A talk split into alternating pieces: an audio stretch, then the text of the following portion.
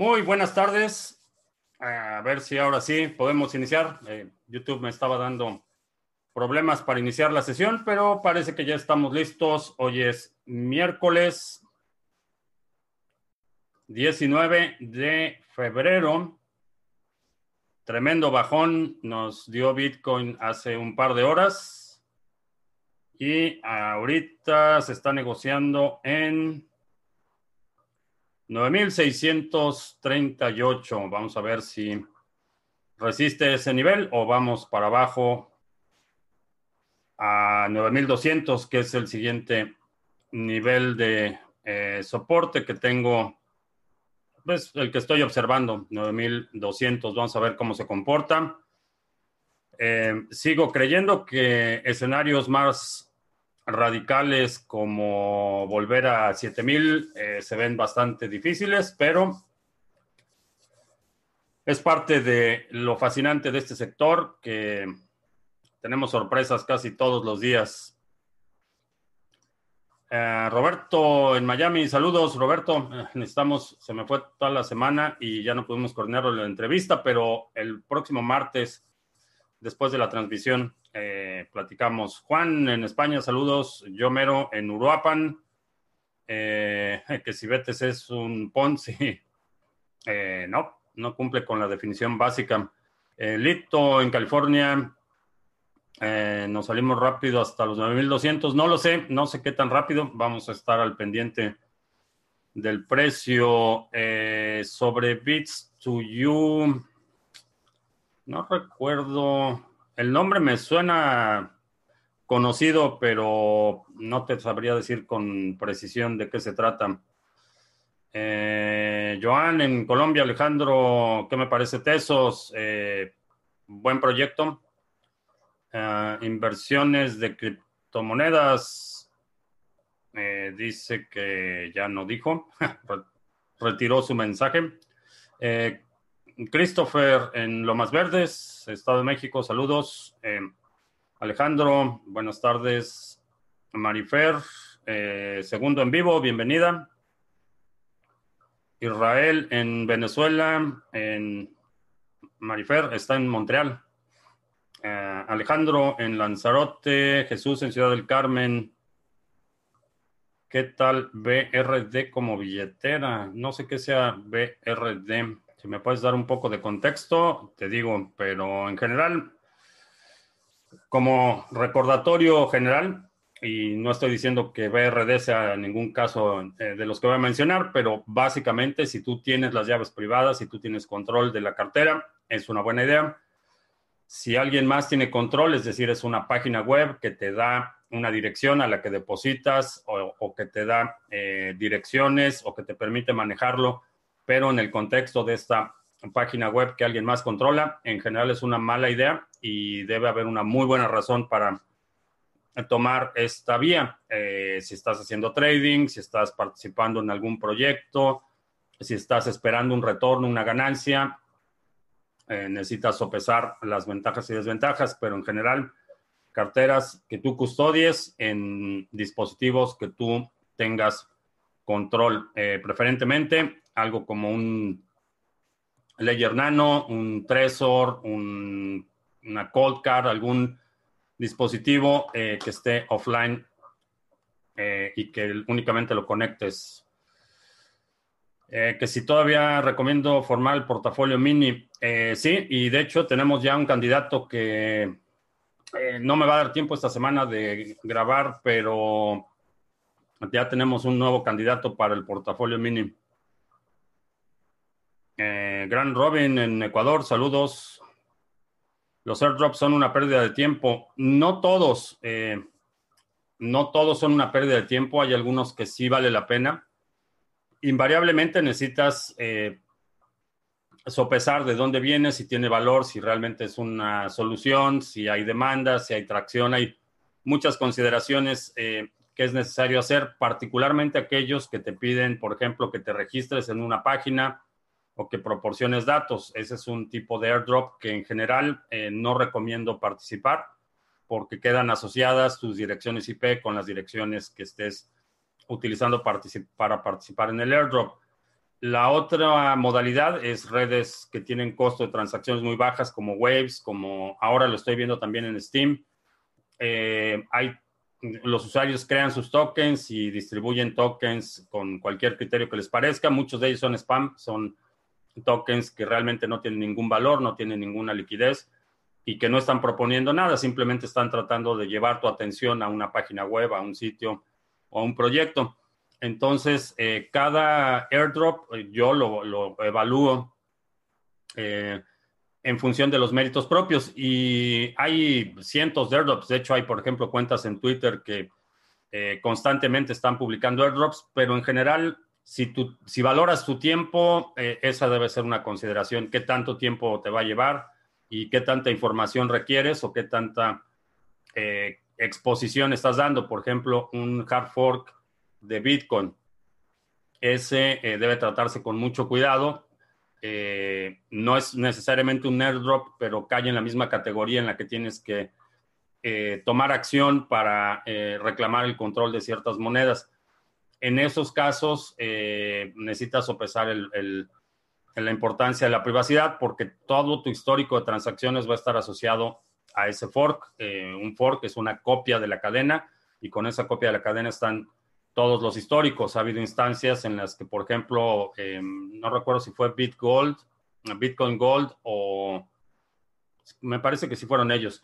Alguien hackeó la, eh, la cartera nativa de, Bitcoin Gold, la que ellos mismos estaban proponiendo. Eh, alguien la hackeó y se robaron un montón de llaves privadas de eh, de la gente. Es básicamente hay que tener cuidado, sospecha que alguien que te está dando algo que aparentemente tiene mucho valor y no te pide nada a cambio, mm, prefiero mantenerme en el lado de la precaución en esos casos. El arbitraje es buena opción para generar buenos rendimientos. Eh, el arbitraje es una función de proveer liquidez al mercado y por lo tanto es intensivo de capital. Eh, realmente el, mayor, eh, la aportación que estás haciendo al ecosistema y por lo que vas a obtener ganancias es capital, es dar liquidez a aquellos mercados que no tienen suficiente liquidez, aprovechar esa diferencia de precios. Entonces, eh, en el caso del arbitraje, en muchas instancias, si no tienes un capital grande, las ganancias no se justifican, en mi opinión. Y esto es asumiendo que el arbitraje lo estás haciendo tú. Si es una empresa que te dice deposítame dinero y te voy a dar un 3% diario, 99% eh, de certidumbre que es una estafa. Eh, el arbitraje no funciona así, no funciona de forma constante. Hay momentos de muy alta volatilidad, eh, restricción en transferencias, retrasos en la red que contribuyen a, estas ventanas de oportunidad en el arbitraje. No es algo que puedas operar todo el tiempo, todos los días y por eso los retornos fijos eh, de eh, operaciones de arbitraje generalmente son estafas. Eh, yo uso la wallet de blockchain, ¿está bien? si es blockchain.info, no, elimínala lo antes posible, mueve esos fondos a otra cartera.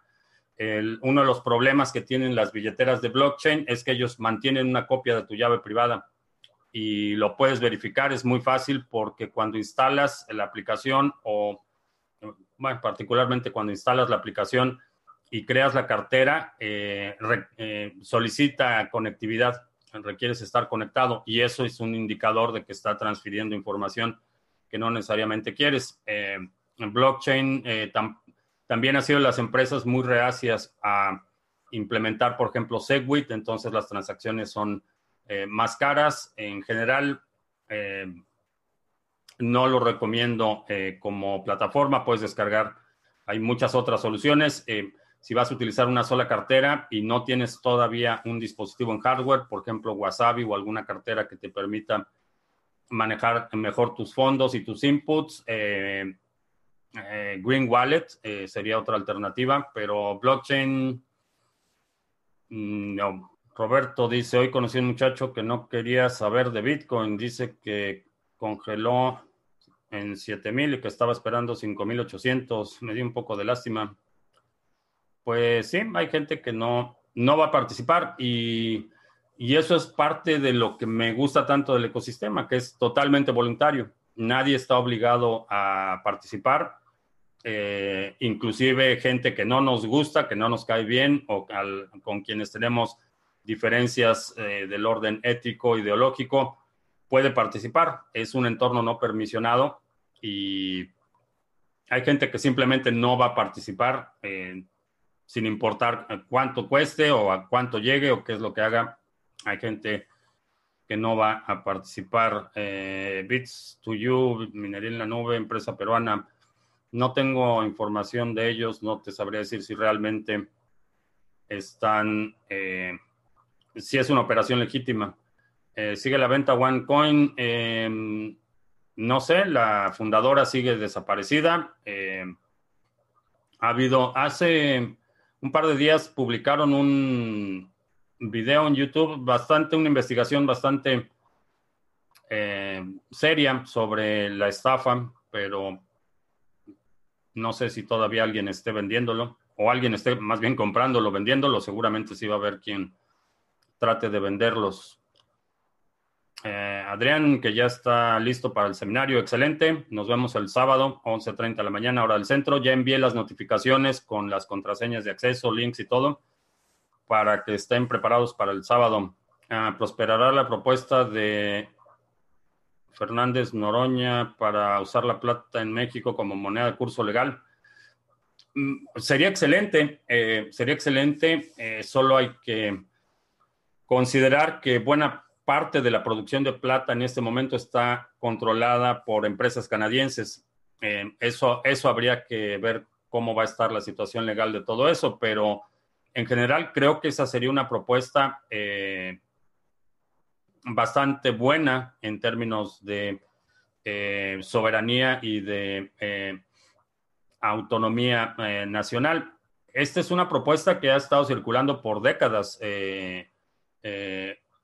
Hugo Salinas Price, eh, del grupo Salinas, es algo que ha estado proponiendo por décadas, el, utilizar la plata como moneda de curso legal para, eh, para sostener el peso, pero obviamente ha caído en oídos sordos. Ahora, aunque desde el punto de vista de los atributos de un sistema monetario basado en plata, creo que sería excelente la realidad es que no creo que suceda. Eh, todos aquellos que han tratado de salirse del juego de eh, los bancos centrales eh, han devastado los países. Siria, Libia, Corea del Norte, son de los, Cuba son de los países que no entran en ese juego y la realidad es que eh, creo que en ese sentido el, peso geopolítico eh, prevalecería. Pero como idea sería excelente y creo que sería una de las, de las cosas que podría tener un impacto en las futuras generaciones y hacer una economía mucho más fuerte. Y sí, estoy de acuerdo con una propuesta de la cuarta y me parece una buena idea. Juan Antonio en Tarragona, eh, ¿qué opinó del marketing, social trading, empresas de multinivel de trading y señales. En general, las empresas de multinivel pueden funcionar, pero no en servicios de información y no en productos. Eh, perdón, solo en productos. La razón es que la información está en todos lados y no hay ningún entorno en el que el requisito de la exclusividad se cumpla. Eh, por ejemplo, en una marca de cosméticos o productos físicos, eh, puedes encontrar productos similares fuera de la red, pero no la misma marca. Y eso es básicamente lo que sostiene el negocio. Al día de hoy, y puedes checar de las empresas de multinivel, puedes checar las, las 100 o 200 más grandes del mundo en los últimos 20 años han sido empresas de productos. Las de servicios invariablemente eh, truenan. Y en general, hoy en día no veo una justificación para el modelo de multinivel eh, estaba basado en la, eh, eh, el aprovechamiento o la explotación de el posicionamiento social y hoy en día Internet ha reemplazado todo eso. Ya no hay necesidad de que pertenezcas a un grupo específico para poder participar en una idea o en un proyecto. Creo que eh, las cosas han cambiado mucho, no son los noventas en los que solamente podías obtener un producto llamándole a alguien porque era el único que distribuía ese producto y eso le daba cierto cierto posicionamiento y cierta garantía de poder mantener un negocio eh, funcional. Hoy en día, las empresas de multinivel, inclusive las de producto, sacan sus productos y en cuestión de unas semanas ya ves el producto en eBay y lo ves en, eh, en Amazon y ves gente que lo está vendiendo por todos lados y en Mercado Libre. Entonces, en general, el, creo que el modelo de multinivel se ha quedado obsoleto y particularmente en lo que son señales y, cuestiones de trading, eh, soy bastante escéptico. Eso como modelo de negocio, ni siquiera voy a entrar a la parte de, la credibilidad, la calidad de las señales y de la metodología que están eh, promoviendo. Esa es una historia separada. Ah, la serie Narcos muestran que las elecciones presidenciales del 88 u 89 fueron en el 88 fueron manipuladas por Miguel Ángel Félix Gallardo y hasta celebró con el presidente electo. ¿Es cierto? Mm, no sé hasta qué punto la representación eh, histriónica del suceso sea real. No sé si realmente celebró. Definitivamente el narco ha estado influyendo la vida política desde, desde los ochentas, básicamente, cuando empezó el declive de los carteles eh, colombianos, eh, la política fue inundada por eh, carteles mexicanos y, hasta el día de hoy no hay, no hay una no hay un solo nivel de gobierno en el país que no esté infiltrado, coludido, cooptado o, presionado por el narco, desafortunadamente. Creo que ya había contado esta historia. Bueno, la voy a contar muy rápido.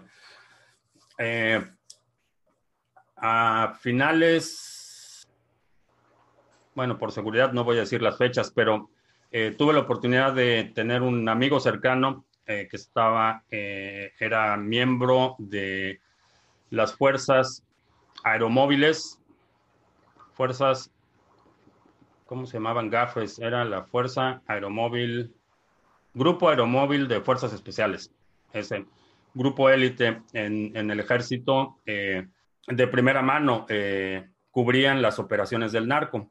Y de hecho hay un, me comentó una, experiencia en la que eh, la Policía Federal bloqueó un tramo de carretera entre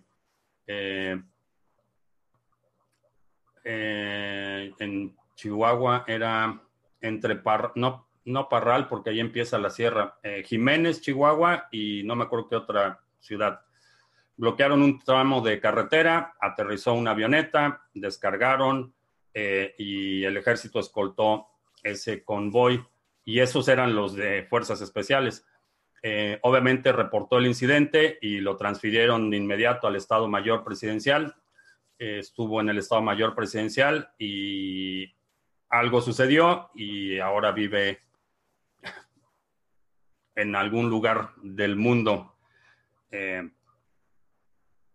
de ese tamaño. Entonces, mm, el narco está a todos los niveles en el gobierno, desafortunadamente.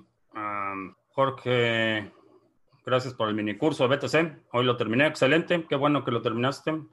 Qué bueno que te haya gustado y recomiéndalo. Martín en Lima, que llegará a los 8900 el siguiente nivel que estoy observando es 9200. Si no se soporta ese nivel, creo que el siguiente después de 9200 va a ser 8800 por ahí. Pero cualquier cosa puede pasar. Fantoche Nakamoto continúa tratando de mandar y todo lo que se mueva. Ahora salió con la ocurrencia del fantoche que como él es el creador de Bitcoin, la base de datos es suya y que cualquier persona que quiera utilizar la base de datos de Bitcoin necesita una licencia y que va a demandar a todos los que usen esa base de datos es, totalmente absurdo. Ah, ¿Por qué el OpenDime es solo para transferencia y no para almacenar? Porque el OpenDime, eh, la seguridad es relativamente baja. Eh, no lo utilizaría como un dispositivo para almacenar a largo plazo. Creo que su mayor utilidad es, es la transferencia. A lo mejor puedes tener separado, eh, es como tener distintos botes con dinero. no pondría una gran cantidad ahí y Obviamente, como todos los dispositivos electrónicos, se puede dañar. Creo que para mí la mayor utilidad es como transferencia para hacer transacciones off-chain. Ah, Exodus. Eh, Exodus es buena si vas a tener varios, varios activos. Eh, lo único que no acaba de convencerme con Exodus es que todavía no puedes determinar eh, la el, importe de la transacción, el costo de la transacción en función de la prioridad. Entonces, por ejemplo, si tienes, eh, si haces pagos regulares y envías y recibes, puede ser útil, puede ser fácil de utilizar, pero no puedes determinar el costo de la transacción. Entonces, por ejemplo, si estoy haciendo un pago que requiere confirmación inmediata, sí se justifica pagar el costo de la transacción para que la transacción sea minada en el siguiente bloque. Pero si estoy transfiriendo fondos a almacenamiento en frío, o a lo mejor se los estoy mandando a alguien y no me urge que se confirme en el siguiente bloque, no puedo determinar ese costo de la transacción y eh, puede resultar bastante caro eh, utilizarlo. Esa es la desventaja que le veo a Exodus. Ah, si un primo Juan hiciera un canal ¿Cómo se lo recomiendo a Pedro? Otro primo que le gustan esos canales. ¿Alguna pista para Pedro? Eh, no, hay que mantener las cosas separadas.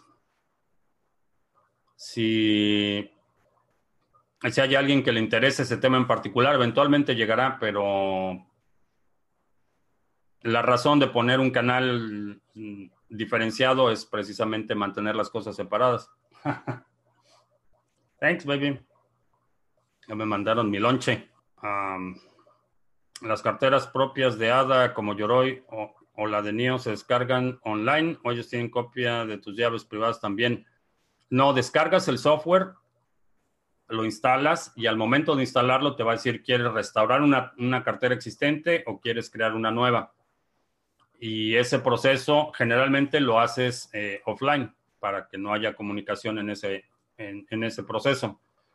Eh, no, no mantienen una copia. Si vas a www cualquier cartera y ahí creas la cartera, entonces sí, eh, es muy posible que alguien tenga eh, una copia o que se almacene información en la memoria de tu browser, ya empiezas a incrementar el nivel de riesgo.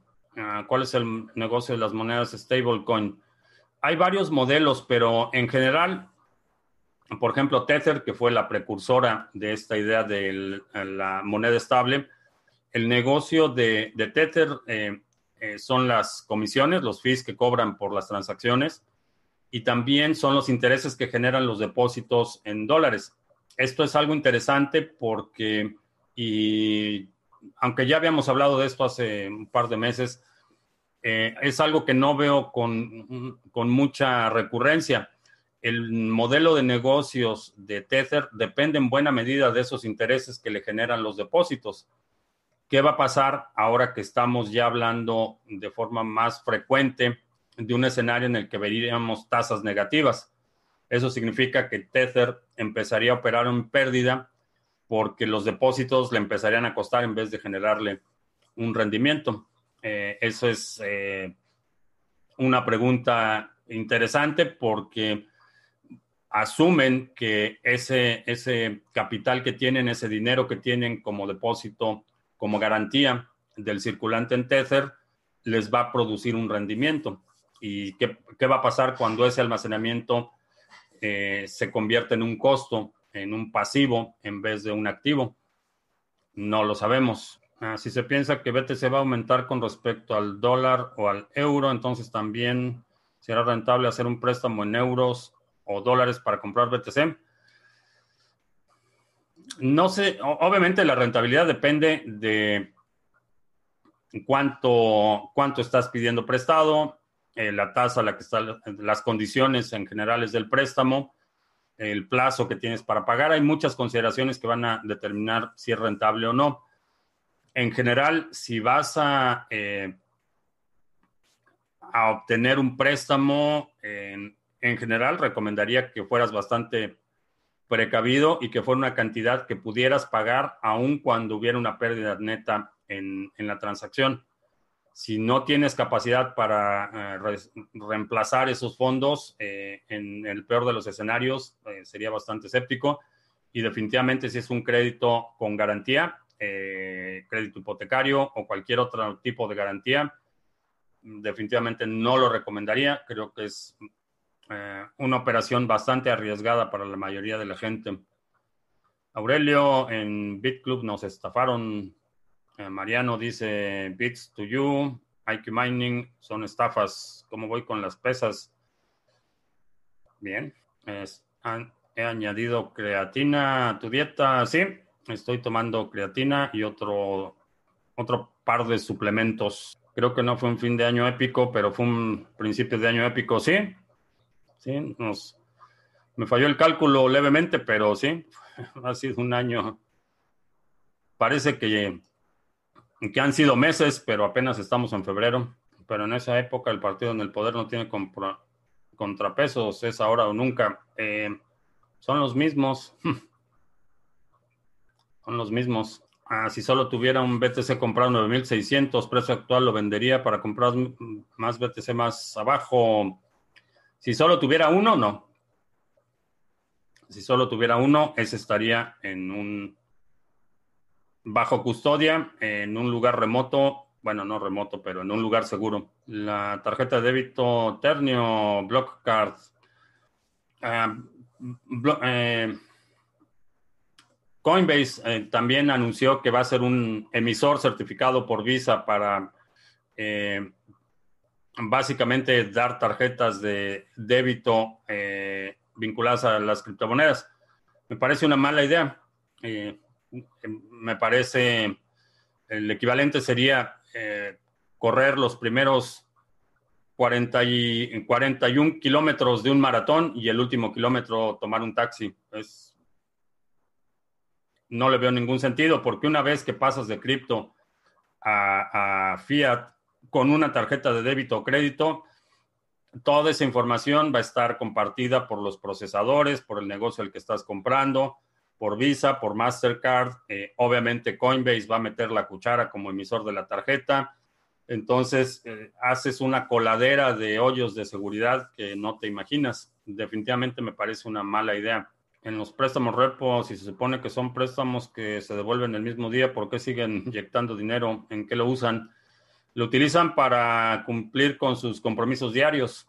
Eh, la cuestión es que todas esas, eh, toda esa capitalización que se requiere para la operación diaria va incrementándose y ese, es, y ese es lo alarmante. Cada vez necesitan más dinero y lo pagan, eh, lo, utilizan y lo pagan, pero cada vez necesitan más. Eso es lo que, en mi opinión, eh, se vuelve insostenible. Siria, ¿por qué invadieron Siria? la historia de Siria es bastante truculenta, pero básicamente hay un patrón en el que todos los gobiernos que han tratado de oponerse a este esquema de bancos centrales eh, han sido eliminados del mapa. Esa es, la realidad. El caso específico de Siria, el pretexto fue que Assad era un tirano y que estaba utilizando armas químicas en contra de la población y por eso intervinieron. Pero, pero obviamente eh, países en los que no hay petróleo por alguna razón los abusos de tiranos no importan. Sería mejor una economía basada en BTC. Eh, sí, aunque eso no lo pueden controlar. Esa es, la realidad. Un sistema basado todavía en la plata pueden manipular el suministro con eh, licencias, por ejemplo, en el caso, eh, las concesiones. En el caso de la constitución, particularmente en México, todos los materiales, minerales y todo lo que se encuentra en el subsuelo es propiedad de la nación y eh, es el gobierno quien asigna eh, títulos para explotar esos minerales, materiales o lo que haya. Entonces, en el caso de la plata, pueden seguir controlando el suministro, incentivando la extracción de plata o reduciendo eh, el ritmo de extracción de plata. Eso lo puede hacer el gobierno. Entonces todavía tendrían cierto grado de control. Obviamente esto asumiendo que el, proceso sea transparente y sea auditable y no hagan lo que todos los gobiernos hacen, que es ir rebajando la plata. o eh, constantemente inflar la, el suministro pero como patrón, eh, un patrón basado en plata, particularmente para México,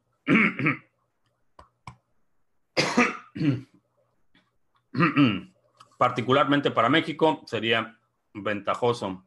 ¿Quién es el primo Juan que mencionan aquí? Es un primo muy ocurrente que tiene muchas ideas. He escuchado de Karat Bars y su moneda respaldada en oro. Dicen que está respaldada en oro. No hay, no hay forma de verificarlo y por lo tanto asumo que puede o no ser cierto que esté basada en oro. Y es lo que, lo que menciono.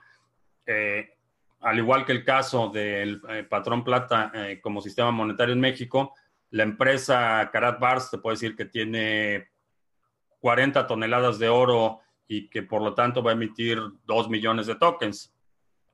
Si no puedes verificar que ese oro existe, que está ahí, y que la, empresa tiene la capacidad para custodiarla, que tiene los seguros necesarios, que esté en un entorno eh, jurídico estable, eh, que no va a haber un fraude, que el gobierno de la localidad donde está físicamente el oro no lo va a embargar. Hay muchas consideraciones que hay que hacer, entonces estás confiando en la capacidad técnica, en la transparencia, en la honestidad de la empresa que te dice que el oro existe.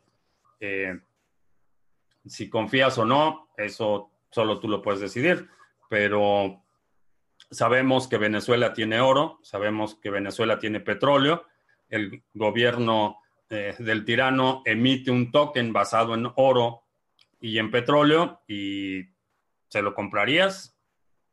No lo sé. Eso tú lo decides. No puedo dejar de pensar sobre lo que dije, eh, lo que dije yo. El el próximo régimen podría ser peor que este.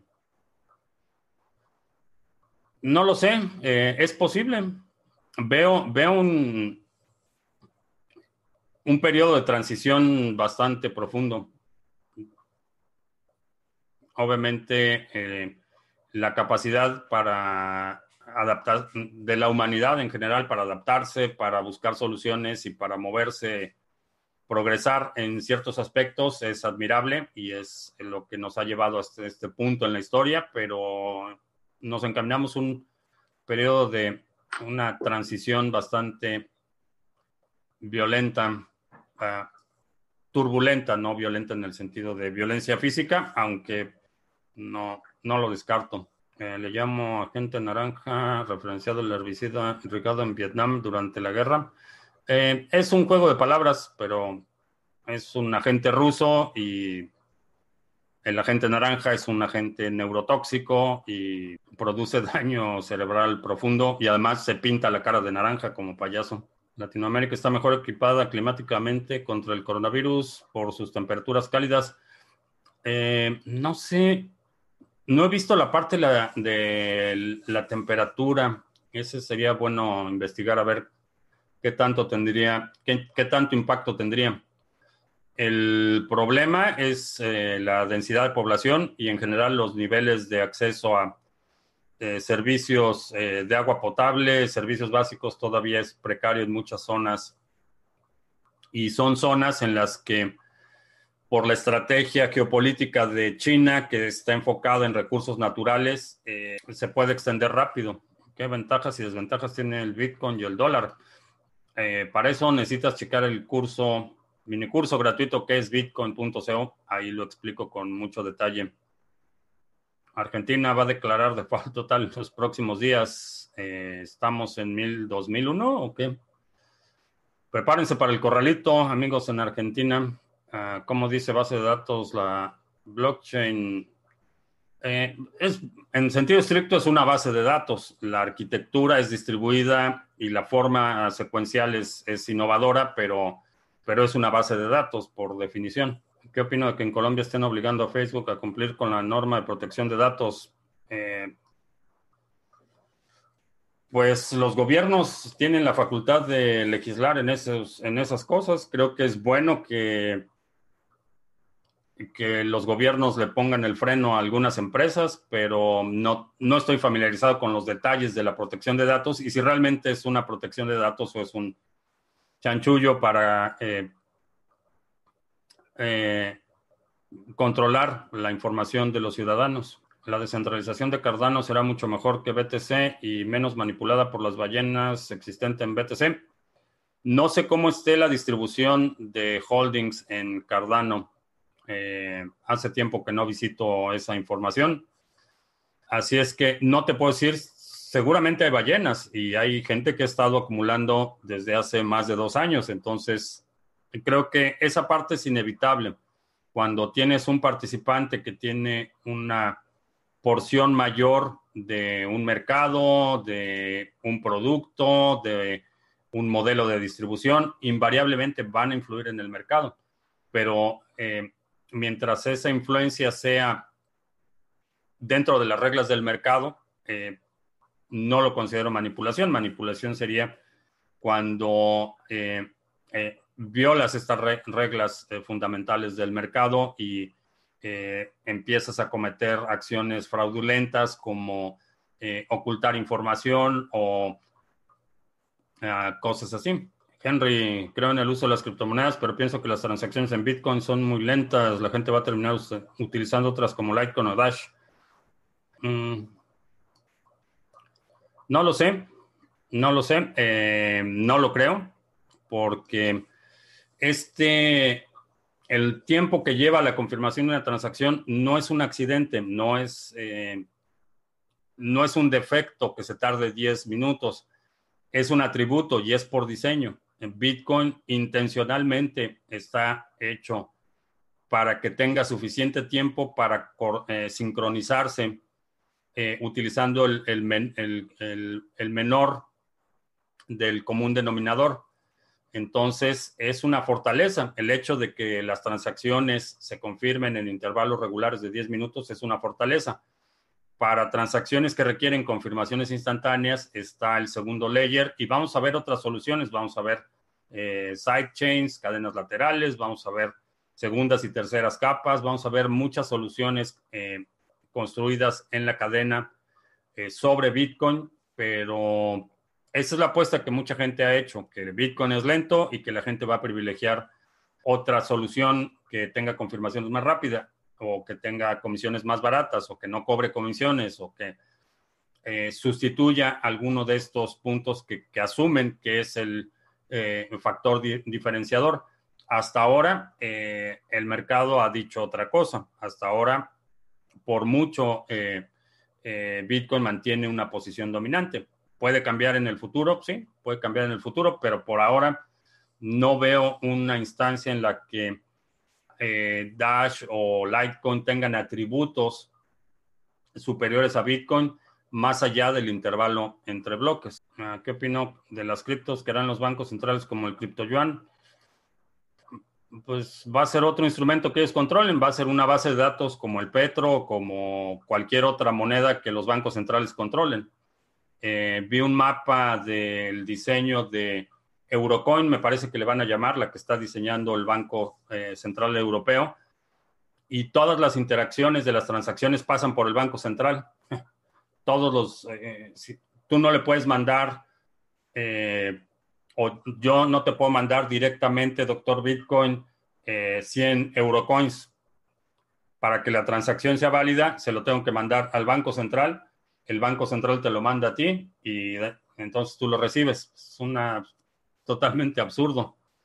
Eh, para hacer algo así no necesitas una cadena de bloques, no necesitas toda la infraestructura, lo único que necesitas es una base de datos y esas ya las tienen, entonces eh, no veo ninguna innovación. y definitivamente van a ser esquemas en los que van a poder emitir eh, tokens o, monedas de forma discrecional, van a poder congelar fondos porque ya sabes, los terroristas y, los criminales eh, van a poder congelar fondos, revertir transacciones, cancelar transacciones, eh, congelar cuentas, van a tener total, total control de esos tokens, entonces no le veo ningún, no lo veo como un progreso, como una ventaja o mejora o absolutamente nada, solo por el hecho que se llame criptomoneda. Es exactamente como el petro, exactamente una base de datos. Fue, este enero fue el más largo del siglo. Eh, eh, no tomes tantos suplementos con vitaminas, te generas nefro. Eh, no, no tomo, no tomo tantos suplementos.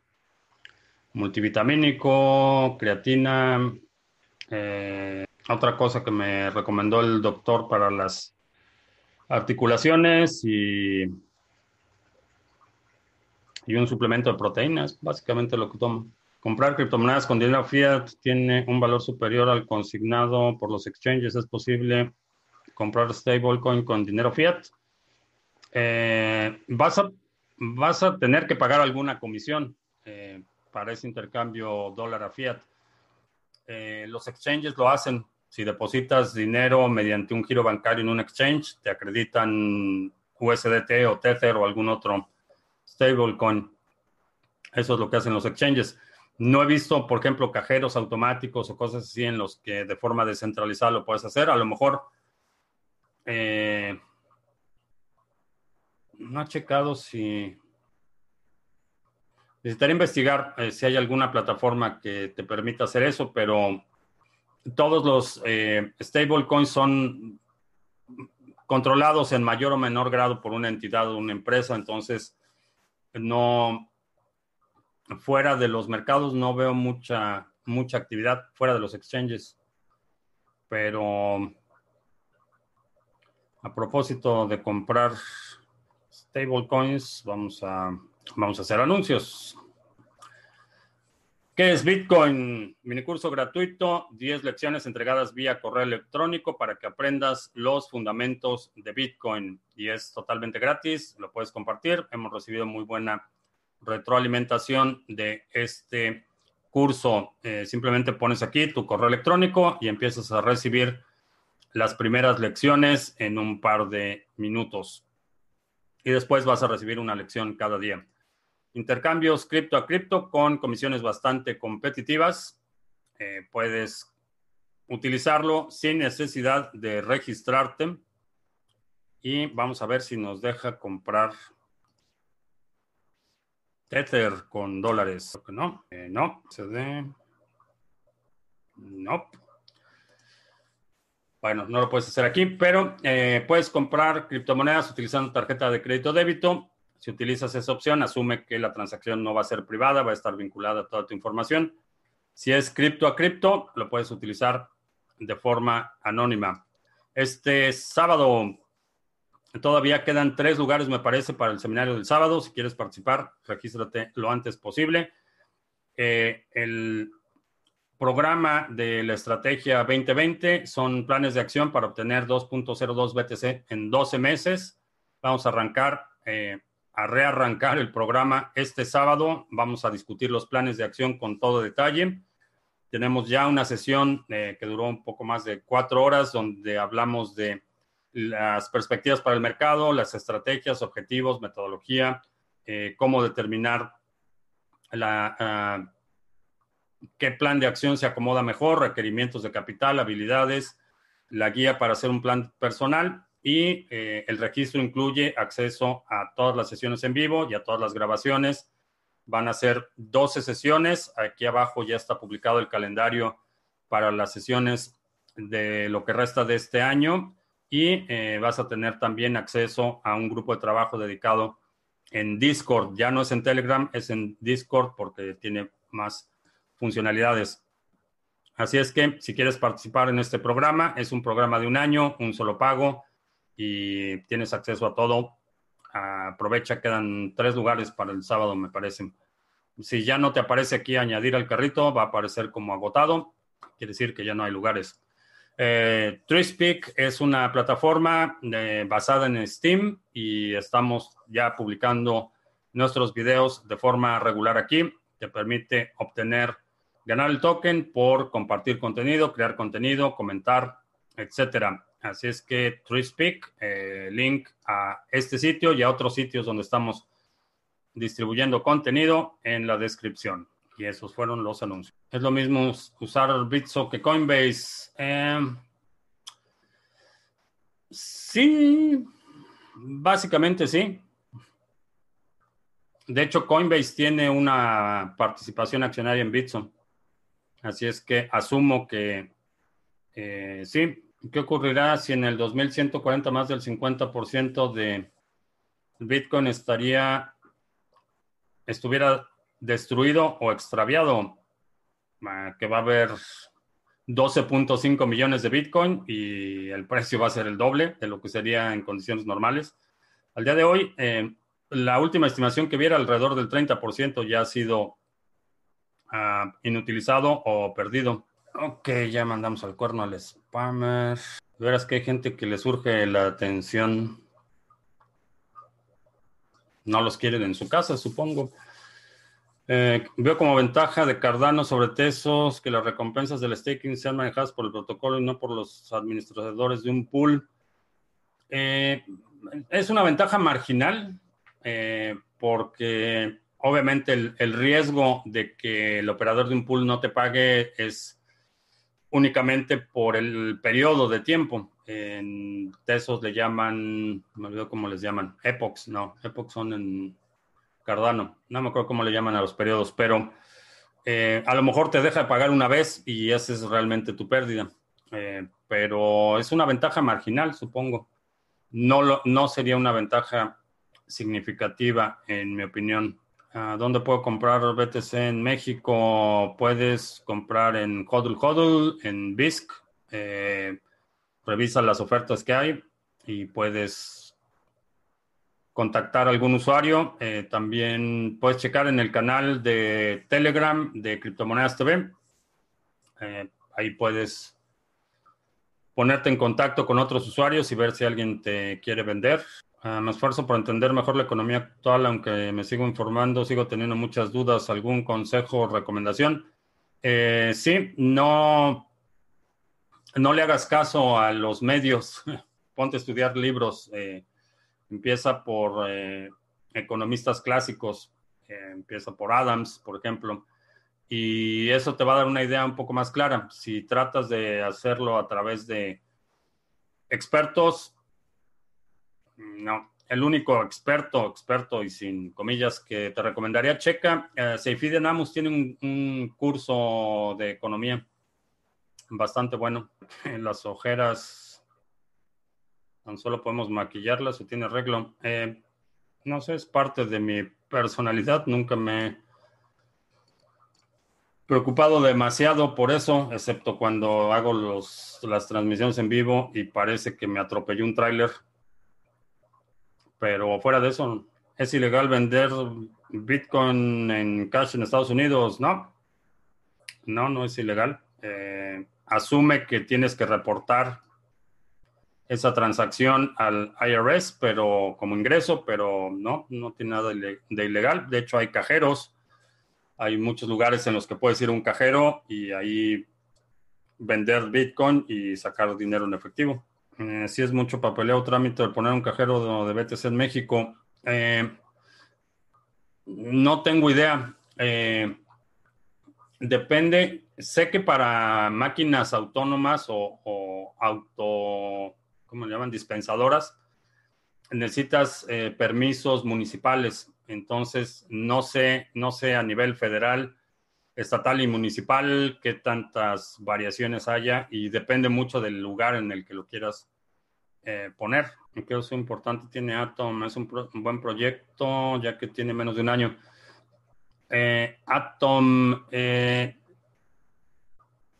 creo que tiene tiene aspectos interesantes, definitivamente, aun cuando ha habido mucha controversia en términos de eh, eh, la, arquitectura, en términos del manejo de los principales desarrolladores, pero creo que la idea es buena y creo que es uno de los proyectos que va a dar sorpresas en el futuro.